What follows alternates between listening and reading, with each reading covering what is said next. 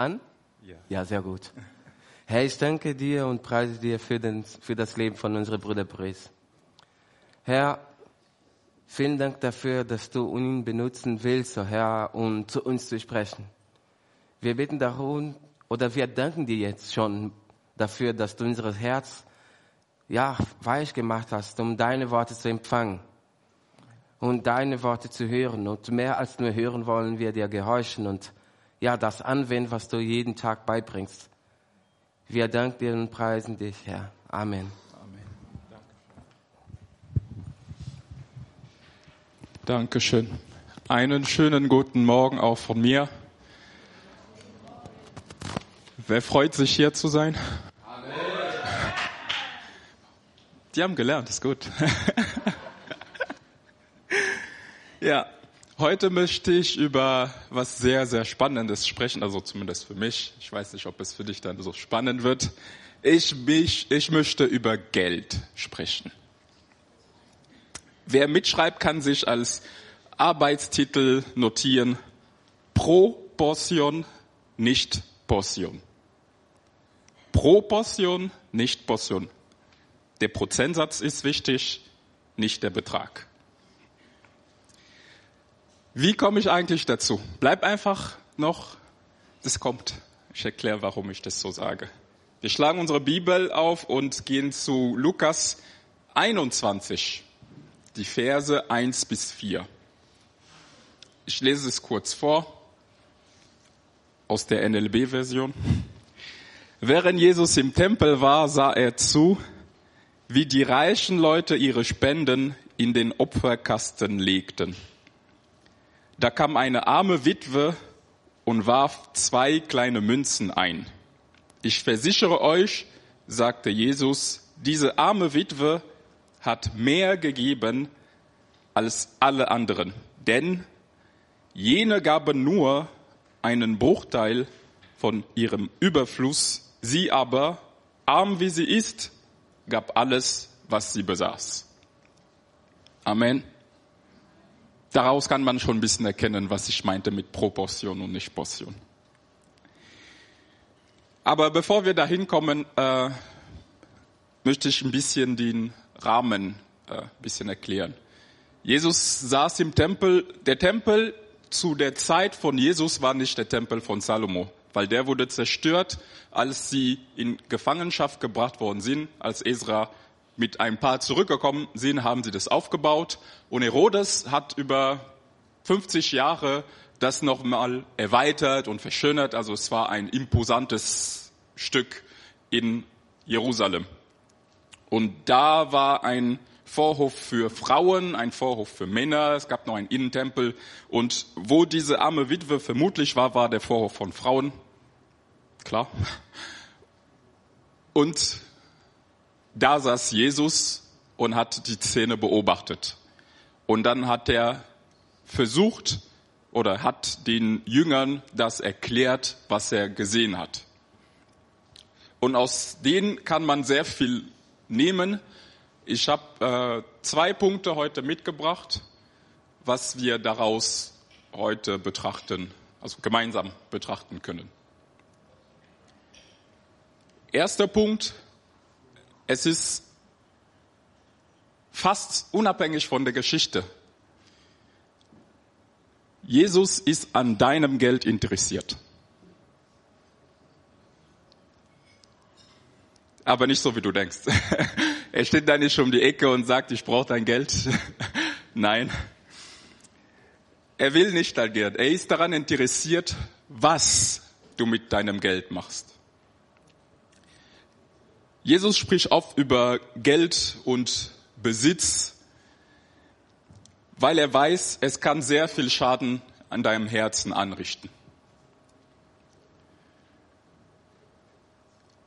In Matthäus 6, Vers 19-24 lesen wir, das ist das, was Jesus sagt: Sammelt keine Reichtümer hier auf der Erde an, wo Motten oder Rost sie zerfressen oder Diebe einbrechen und sie stehlen können.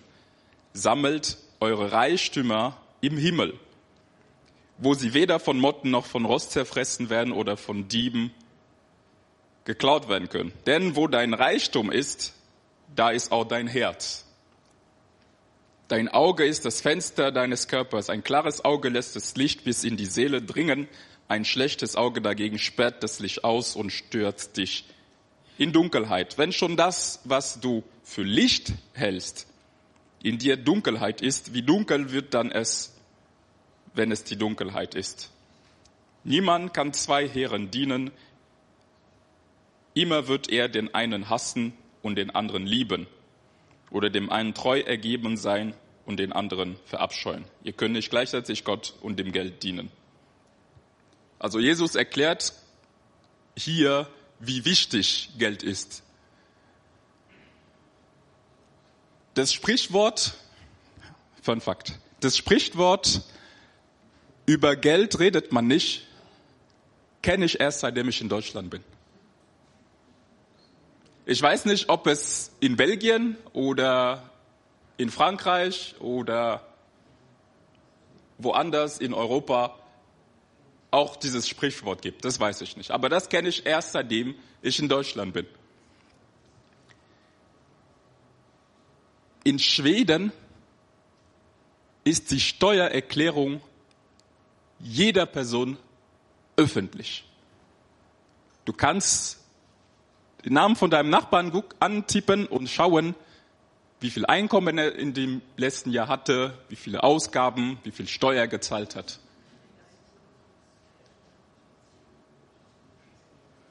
In Deutschland würde man sofort sagen, Datenschutz, Datenschutz.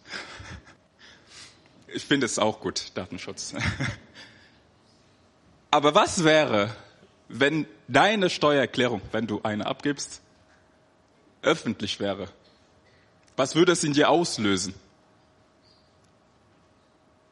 Was macht es mit dir?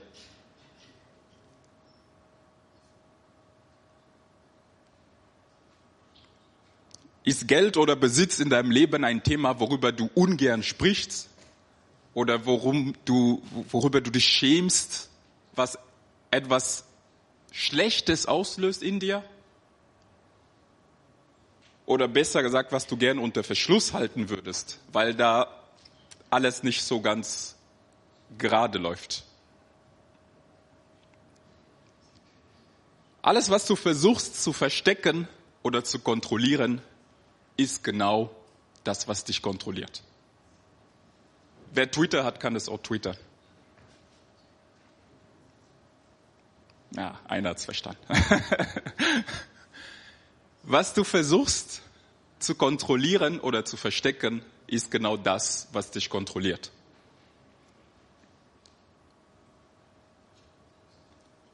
Und das ist auch nicht nur Geld. Es kann auch was anderes sein. Alles, was in deinem Leben nicht unter der Kontrolle Gottes steht, ist das, was dich kontrolliert. Das nennt man ein Götze. Jesus hat viel über Geld und Besitz geredet, nicht weil er Geld gebraucht hat oder weil er angeben wollte, sondern weil er wusste, was es für einen Schaden in deinem Leben anrichten kann. Es kann den falschen Platz in deinem Leben sehr einfach einnehmen. Er wollte uns über den richtigen Umgang mit Geld aufklären. Zu wissen, was eigentlich man damit machen kann, weil er sagt, nutze es. Mach dir Freunde damit. Das Geld soll dir untergeben sein.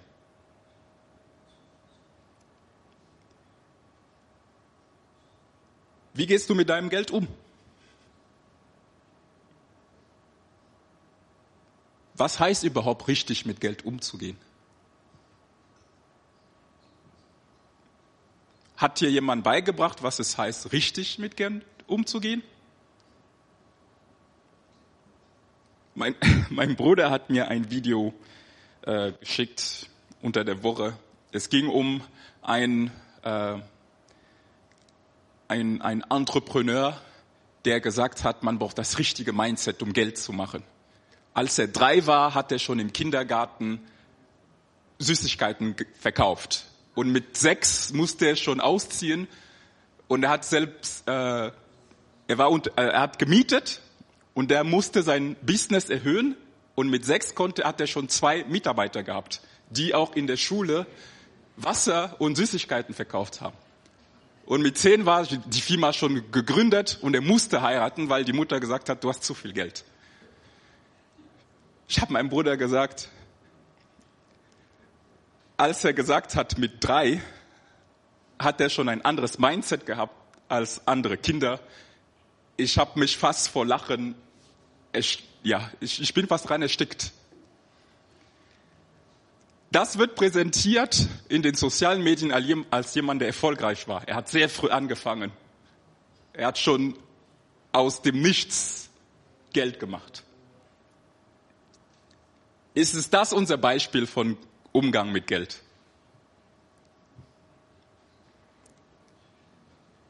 Die Herausforderung, die ich euch heute geben möchte, ist, geht in die Kleingruppe eures Vertrauens und bespricht das gemeinsam mit den anderen.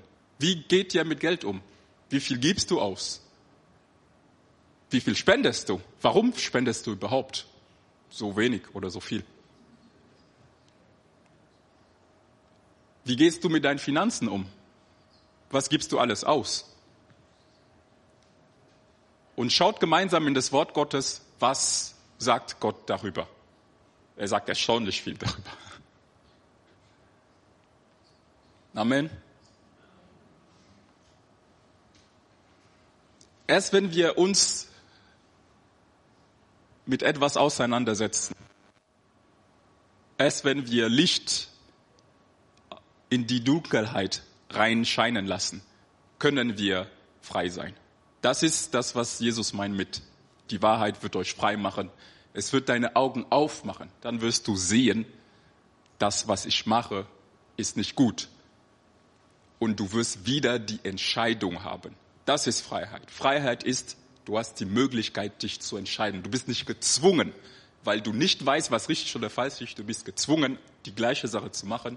Freiheit ist, ich zeige dir, dass du eine Alternative hast. Du kannst wählen. Das ist Freiheit. Die Möglichkeit zu haben, Ja oder Nein zu sagen.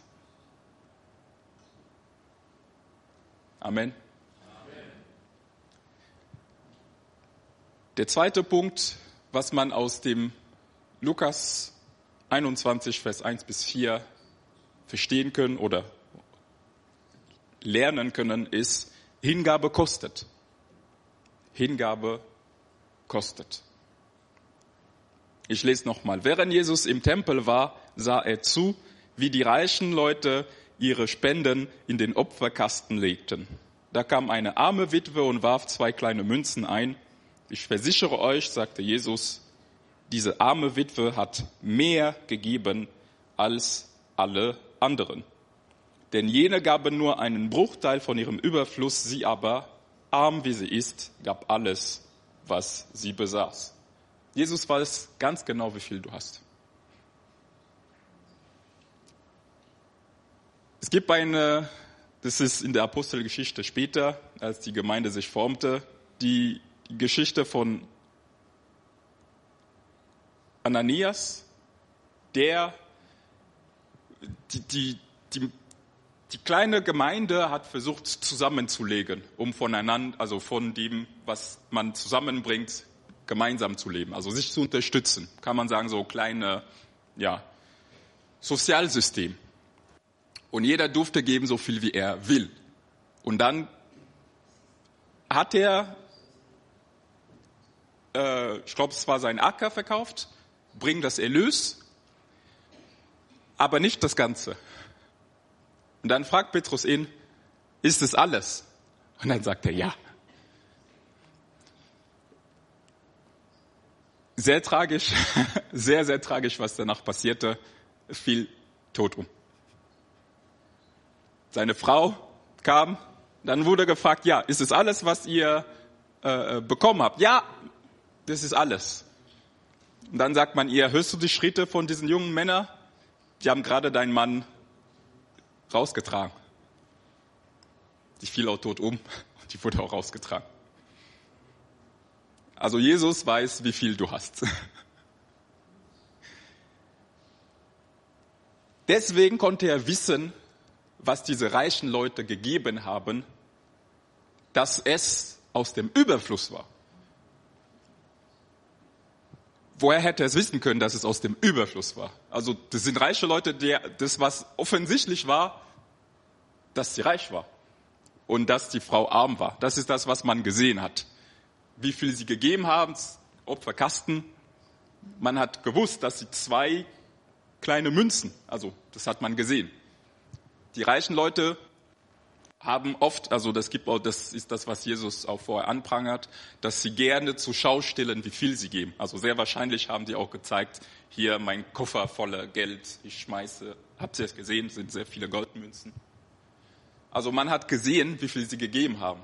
Aber nur Jesus wusste, es ist aus dem Überfluss, weil er weiß, wie viel du hast, wie viel ich habe.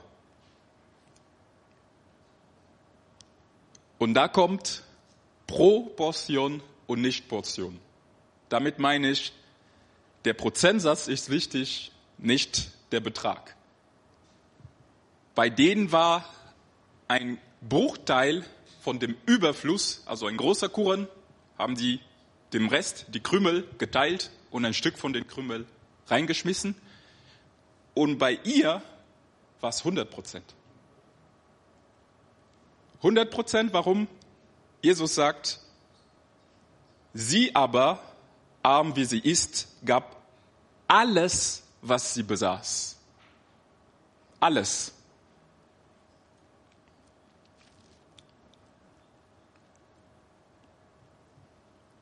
Jesus sagte nicht, dass was diese reichen Leute gegeben haben, falsch war.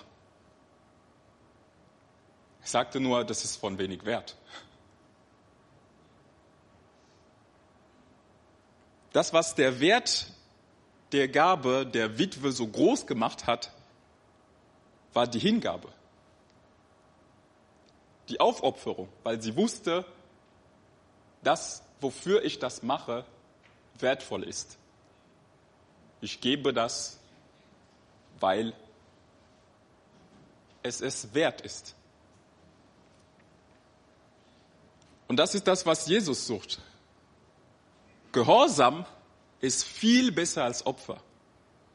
Aber du kannst nicht gehorsam sein, ohne zu opfern. Janis, kannst du das auch twittern?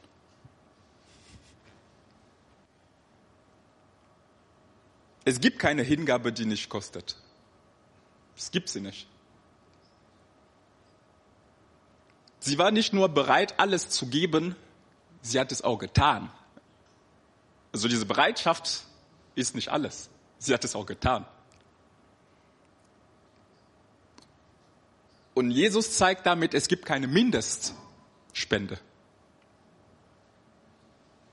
Er sagt nicht, ja, das muss mindestens so viel sein. Jeder kann spenden, auch wenn er denkt, er hätte nichts.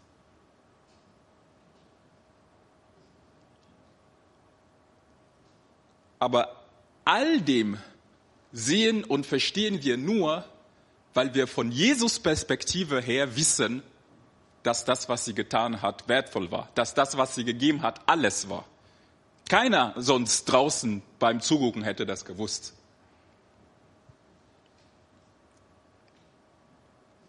Deswegen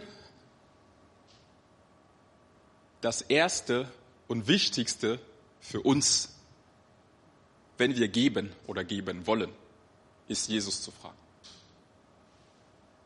Weil nur er kann dir sagen, dass er das annimmt. Weil du kannst sagen, okay, die Witwe, sie hat alles gegeben. Ab heute gebe ich alles. Aber das ist nicht das, was von Jesus von dir erwartet. Er legt den Prozentsatz fest. Er legt fest, was er von dir erwartet.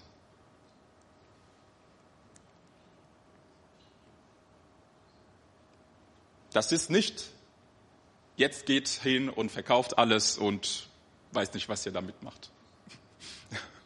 Das sage ich nicht. Hier lesen wir aus der Perspektive von Jesus. Ich kann euch nicht sagen, wie viel ihr zu geben habt oder überhaupt, ob ihr geben solltet.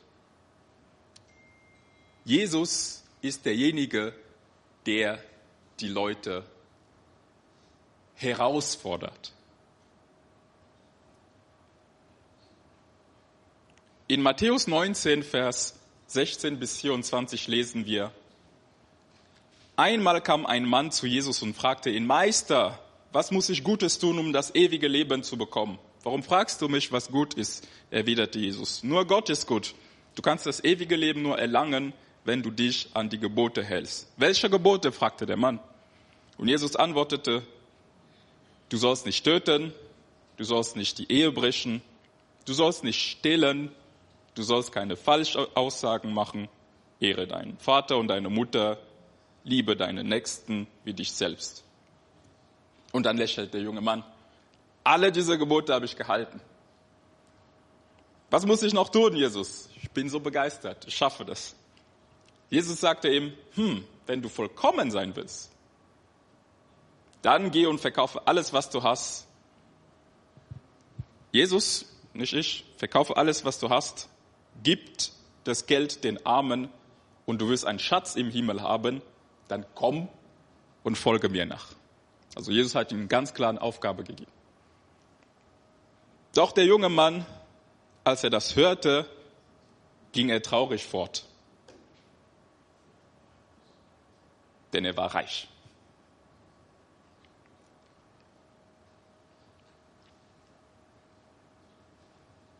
Von der totalen Begeisterung, ich habe alle möglichen Regeln gehalten, die es gab.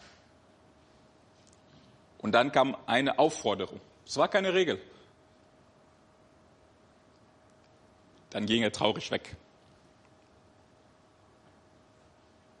Da sagte Jesus zu seinen Jüngern: Ich will euch die Wahrheit sagen. Es ist sehr schwer für einen Reichen, ins Himmelreich zu gelangen. Ich sage es noch einmal, eher geht ein Kamel durch ein Nadelöhr, als dass ein Reicher in das Reich Gottes kommt. Warum? Weil der reiche Mann an seinem Geld hing. Das ist das, was wir vorhin gesagt haben. Man kann nicht zwei Herren dienen. Wenn Jesus dich auffordert, einen Schritt zu machen,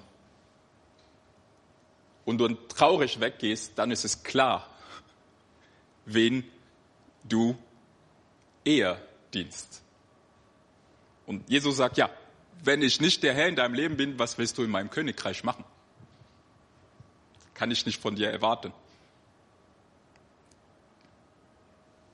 Das, was uns oft hindert, das zu tun, was Jesus uns besonders wenn es um Geld geht. Bevor ich weitermache, wer fragt Jesus, bevor er spendet? Gibt es Leute, die vorher fragen?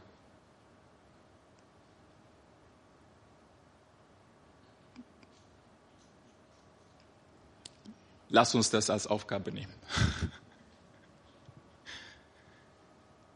Und Disclaimer. Wenn ihr fragt, seid bereit, auch eine unangenehme Antwort zu bekommen. Das, was uns oft hindert, etwas zu geben, ist, dass man Angst hat, man kommt zu kurz. Ich habe aber nicht genug. Das reicht nicht für mich. Ich nenne das Unglaube getarnt als Vorsorge. Du glaubst nicht, dass es jemals reichen wird. Und du sagst: Nein, ich muss vorsorgen. Also ich muss jetzt Sorgen haben für die Zukunft.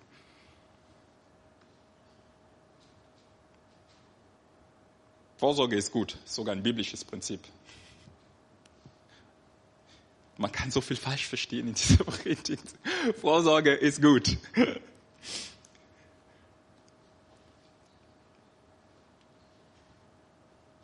Jesus sprach darüber, als er den Vergleich machte, wie Nachfolge kostbar ist. Dass man sagt: Bereite dich vor, sorge vor, weil du nicht weißt, was kommt. Also bereite dich vor. Keiner fängt an, ein Gebäude zu bauen, ohne das Geld zu haben. Weil wenn er mittendrin aufhört, wenn alle ihn auslachen. Also bevor du anfängst, ein Gebäude zu bauen, musst du das Geld dafür haben. Also Vorsorge ist gut.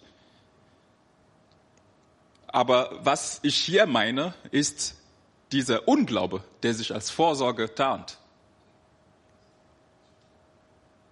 Wir haben vorhin gelesen, Matthäus 19, niemand kann zwei Herren dienen. Immer wird er den einen hassen und den anderen lieben oder den einen treu ergeben sein und den anderen verabscheuen. Ab Vers 31 steht, hört auf, euch Sorgen zu machen um euer Essen und Trinken oder um eure Kleidung.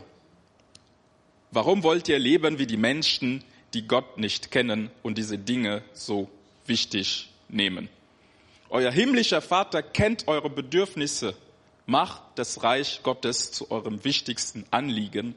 Lebt in Gottes Gerechtigkeit und er wird euch all das geben, was ihr braucht. Deshalb sorgt euch nicht um morgen, denn jeder Tag bringt seine eigenen Belastungen. Die Sorgen von heute sind für heute genug. Das ist sehr herausfordernd, besonders wenn man in Deutschland lebt. Das ist sehr herausfordernd. Aber das ist das, was Jesus über Geld sagt. Lass Geld dich nicht kontrollieren. Weil wenn du, so wie er sagt, das Reich Gottes zu deinem wichtigsten Anliegen macht, was heißt das ganz praktisch?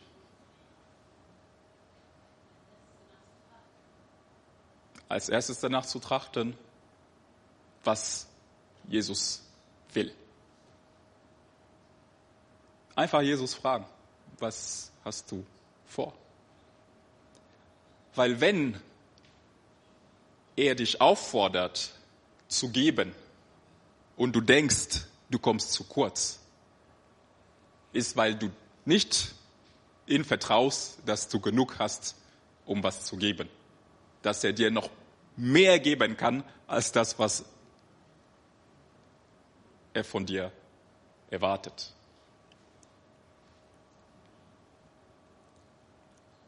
Proportion, nicht Portion. Wenn Jesus dich auffordert, 10% deines Bruttolohns zu geben, 50% zu geben,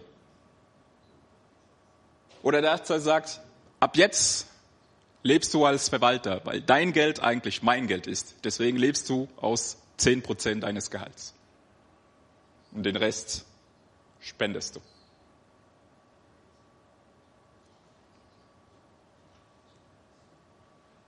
Wärst du dafür bereit, auch das zu machen? Wärst du offen dafür?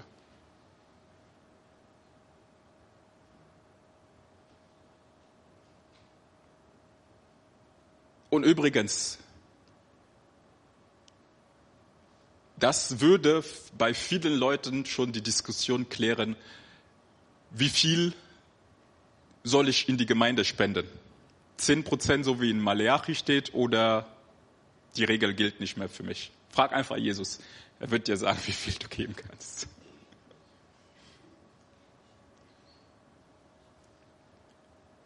Es hat den Reichen nichts gekostet. Gar nichts. Nicht, weil sie reich waren, sondern weil sie nicht bereit waren zu geben.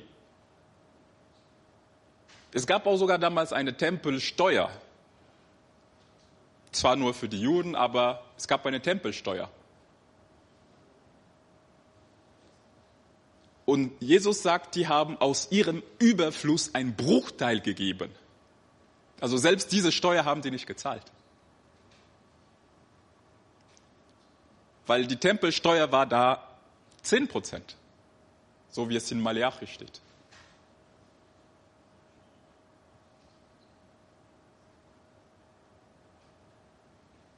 Das ist auch etwas, was ich hier oft erlebt habe in Deutschland.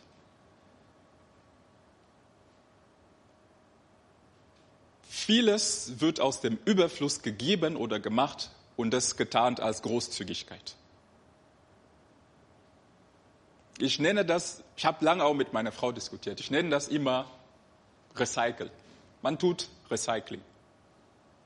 Man tut nicht geben. Man tut was für die Umwelt.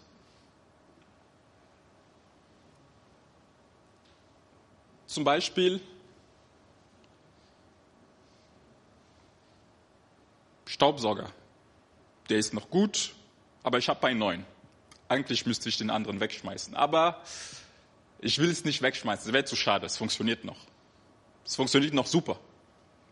Wen kann ich das geben? Vielleicht braucht jemand einen Staubsauger. Ich habe ihn gegeben. Er freut sich. Ich freue mich. Ich habe was Gutes getan. Aus dem Dreieck haben nur 2 Leute was Gutes. Der Staubsauger, er landet nicht im Müll. Und die Person, die das bekommt, die hat es gebraucht. Die Person, die das gibt, aus einem Überfluss, ein Bruchteil, das ist nicht schlecht, aber es ist aber auch nicht wertvoll. Das ist für mich selbst ein bisschen Balsam auf die Seele. Ich bin ein guter Mensch, ich habe was gegeben, aber es ist Selbstbetrug. Man hätte es auch wegschmeißen können. Das hätte mir nichts gekostet. Ich habe ja ein neues, was besser funktioniert und schön ist. Jesus hatte nichts gegen diese Gabe. Also du kannst gerne weiter die Umwelt schonen und recyceln. Aber betrüg dich selber nicht. Oh, wie großzügig bin ich. Ich schenke gute Staubsauger.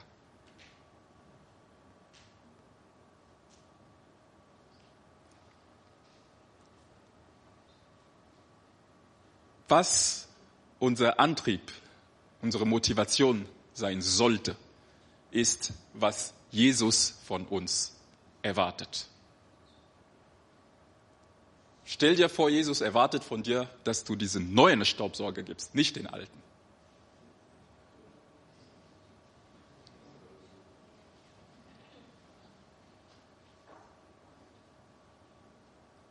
Lass Jesus Herr deines Lebens sein, deines Portemonnaies auch. Und bitte, bitte, vergleich dich nicht mit anderen. Der Prozentsatz ist wichtig, nicht die Menge. Sie hatte 2 Lepta, die kleinste Münze, die es gab. Vielleicht als die Leviten damals das gezählt haben, haben sie zuerst die Leptas zur Seite gestellt, weil es wertlos ist. Die hat 2 da rein. Aber für sie war es alles.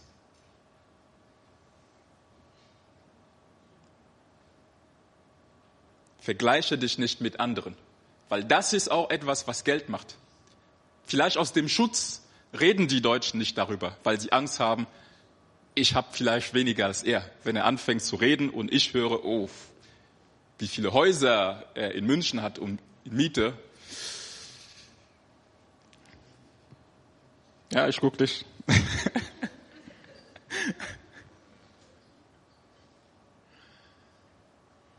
Dann fühlt man sich kleiner.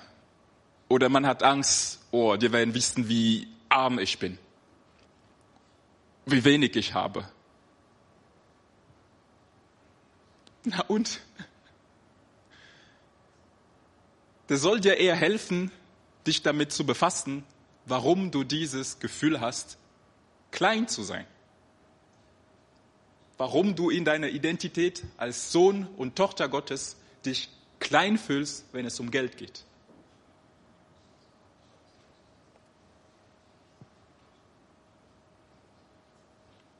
Jesus fordert dich heraus und er fordert viel. Wenn du die Nachfolge ernst nimmst, wirst du auch unterwegs verstanden haben, es kostet. Und das ist weit über Geld hinaus. Die anderen müssen ihren Ego aufgeben. Die einen ihren Job aufgeben. Ihre Leidenschaft, vielleicht Freundschaften aufgeben.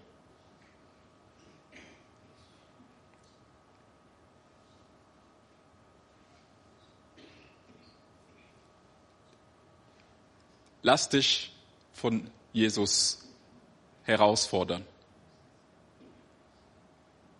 Ich verspreche dir, du wirst nie zu kurz kommen. Nicht weil ich das sage, sondern weil er das sagt. Sorgt euch nicht um das, was ihr essen, um das, was ihr trinken wollt. Die arme Witwe hat sich nicht gesorgt. Die arme Witwe hat sich herausfordern lassen und hat diesen Schritt gemacht. Und Jesus hat es noch auf dieser Erde gewürdigt. Wie groß ist der Schatz, den sie ansammelt im Himmel?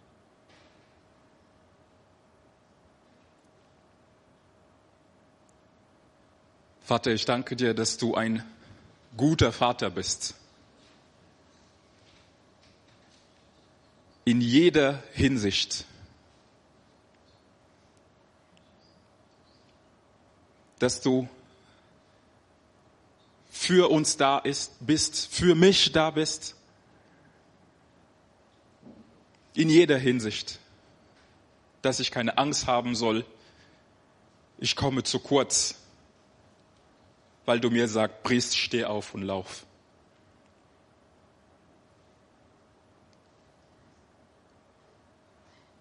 Ich will dir mein Leben hingeben, alle Bereiche meines Lebens. Und besonders die Finanzen. Ich habe mich überall herausfordern lassen, aber da vielleicht nicht. Da habe ich noch die Hand davor. Weil ich denke, ich komme zu kurz. Ich bete dich, Vater, dringe hinein, Licht auf diesem blinden Fleck, dass ich die Welt sehen kann, wie du die siehst, dass ich mich sehen kann, wie du mich siehst und dass ich nicht von Sorge zu Sorge gehe, sondern von Frieden zu Frieden, von Freude zu Freude, weil der Heilige Geist in mir lebt und jeden Tag in meinem Herzen bezeugt, dass ich dein Sohn, deine Tochter bin, dass du mich liebst, dass ich angenommen bin und dass ich mir keine Angst machen muss oder Sorgen um morgen. Amen.